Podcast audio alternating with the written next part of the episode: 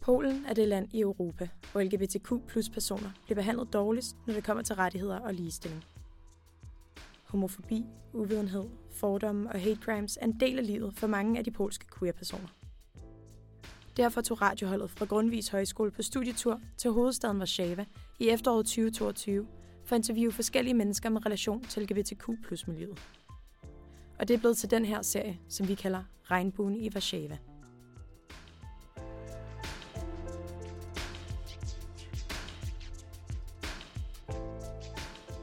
Det her er andet afsnit, og her kan du møde Marius. Marius har været åben omkring sin seksualitet over for sin familie og venner, siden han var 21. Men har bevidst valgt at undlade at tale om det i arbejdssammenhængen. Efter 15 år som LGBTQ plus person, er nu også åben på sin arbejdsplads, og derudover et forbillede for andre queer-personer i sit arbejdsmiljø. My value is uh, only the value that I'm uh, a good professional. I'm also a member of this uh, minority. It's just a fact. Vi møder Marius på en kaffebar på hans arbejdsplads. Han er høj, tynd og iklædt en lyseblå skjorte. Han blænder ind i myldret af mænd i jakkesæt. Fra hans mobil hænger en snor i regnbuens farver. Marius er direktør i et konsulentfirma, men også et forbillede for andre queer-personer. På sin arbejdsplads er Marius nemlig åben om, at han er homoseksuel og har en mandlig partner. When I started, I was a manager and I'm, a, I'm, I'm director, so I showed that uh, it's possible to be uh, open about yourself. Men sådan har det ikke altid været. For at forstå Marius' historie, skal vi tilbage til dengang, han begyndte at være åben om sin seksualitet. Da Marius var 21 år, mødte han sin første kæreste. Inden det havde han ingen forbindelse til LGBT-miljøet og kendte ingen queer-personer. Marius kommer fra en lille by i Nordpolen, og først da han startede på universitetet i Gdansk, åbnede sig en helt ny verden for ham. Internettet. Her fandtes der miljøer, hvor han kunne møde andre fyre. Han fik sig en kæreste og blev en del af LGBT-miljøet. Halvandet år efter begyndte hans forhold at blive seriøst, og han besluttede sig for, at hans familie skulle møde ham. Han tog sin kæreste med hjem til sine forældre til et familiearrangement. Den første umiddelbare reaktion, Marius fik fra sine forældre, var god. Men ængsteligheden kom hurtigt snigende. Marius' mor bekymrede sig om andres reaktioner. Hun har senere fortalt, at hun frygtede, hvad der kunne ske Marius. I know that she was crying and she, she was looking for advice. Men nu havde Marius gjort det. Han var åben og ærlig om, hvem han er. In terms of uh, the family and and such such events, I uh, I've actually never hided myself. So I was open uh, in front of uh, not only the close family, but more uh, wider. Men det var ikke alle steder, han kunne være helt sig selv. Actually, I was not open uh, only at my work. So it took me I think 15 years to, to, to come out at work. For me, it was not something to, to, to discuss at work. And actually, I was afraid because I, I, I have seen um, many different situations where it was possible to, to talk uh, loud about, uh, in an unpleasant way, to talk about gay people, LGBT people. And also, there were uh, some um, silly, unpleasant jokes uh, about the society. So I, uh, um, I had a feeling that if it's accepted, I cannot uh, do this step. Marius var åben om sin seksualitet i sin omgangskreds og over for sin familie. Men der gik lang tid, før han turde være åben på sin arbejdsplads. Han frygtede, hvilke reaktioner der ville komme, og om det ville have konsekvenser i hans professionelle liv. På sit tidligere arbejde blev der nemlig joket og talt negativt om LGBT-personer. I didn't have a feeling that the culture of those companies uh, support uh, diversity and inclusion, and I, I can be fully myself. Marius har flere gange fået ubehagelige reaktioner, når han har fortalt om sin partner på sin arbejdsplads. Once I had this situation when uh, it was in a, in a, in a previous job, uh, one colleague said, well, actually, you are the first gay guy uh, I'm meeting.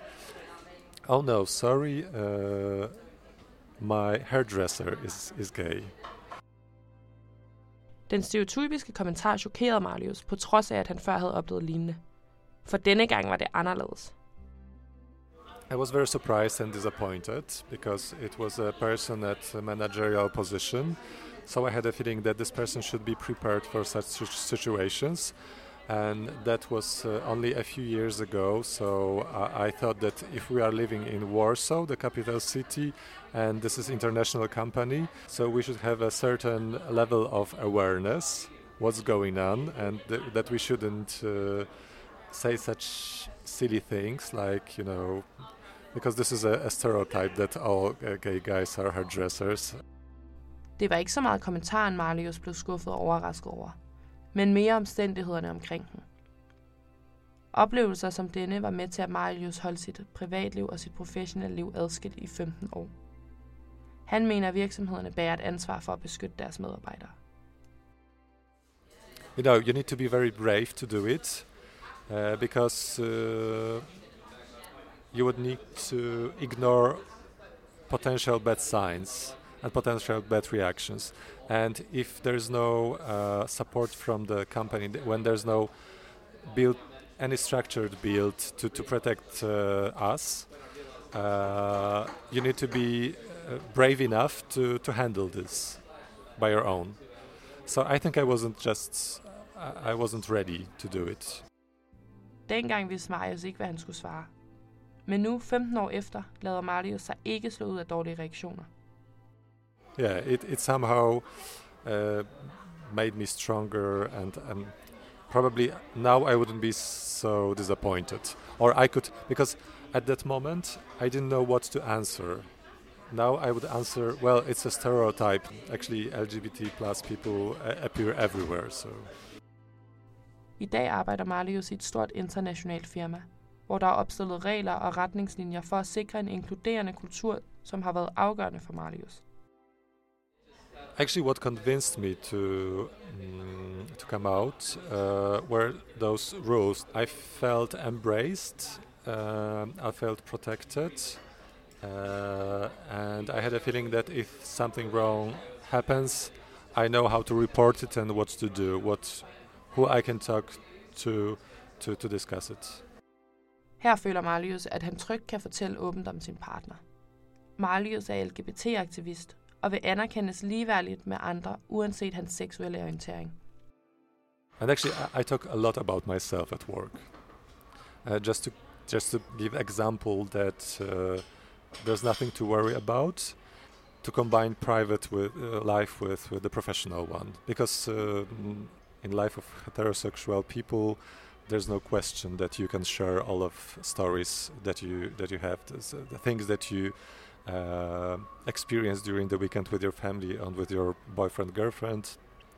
So so I, I show I'm, I'm I'm an example of the person that is really open about it. So this is also how I uh, perceive this activism. Det har været afgørende for Marius at kunne være sig selv i sit professionelle liv, og hans åbenhed har inspireret andre på hans afdeling.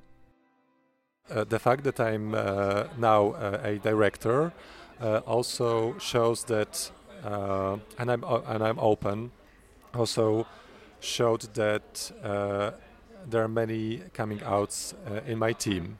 So I've got a team of 25 persons, and I've got a few persons that decided to come out, and it was easy for them.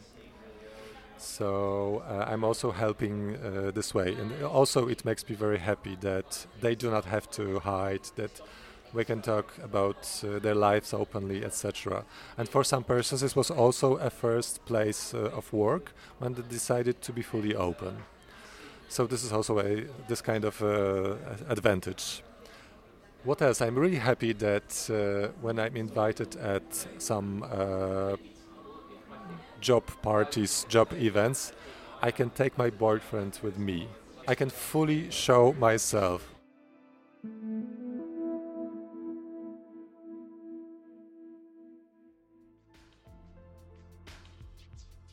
Du har lyttet til andet afsnit i serien Regnbuen i Warszawa. Podcasten var lavet af Carla Jung, Elise Dardaveran og Liv Knap, der alle gik på radioholdet på Grundvis Højskole i efteråret 2022. Tak til Marius. Musikken var fra Upright Music.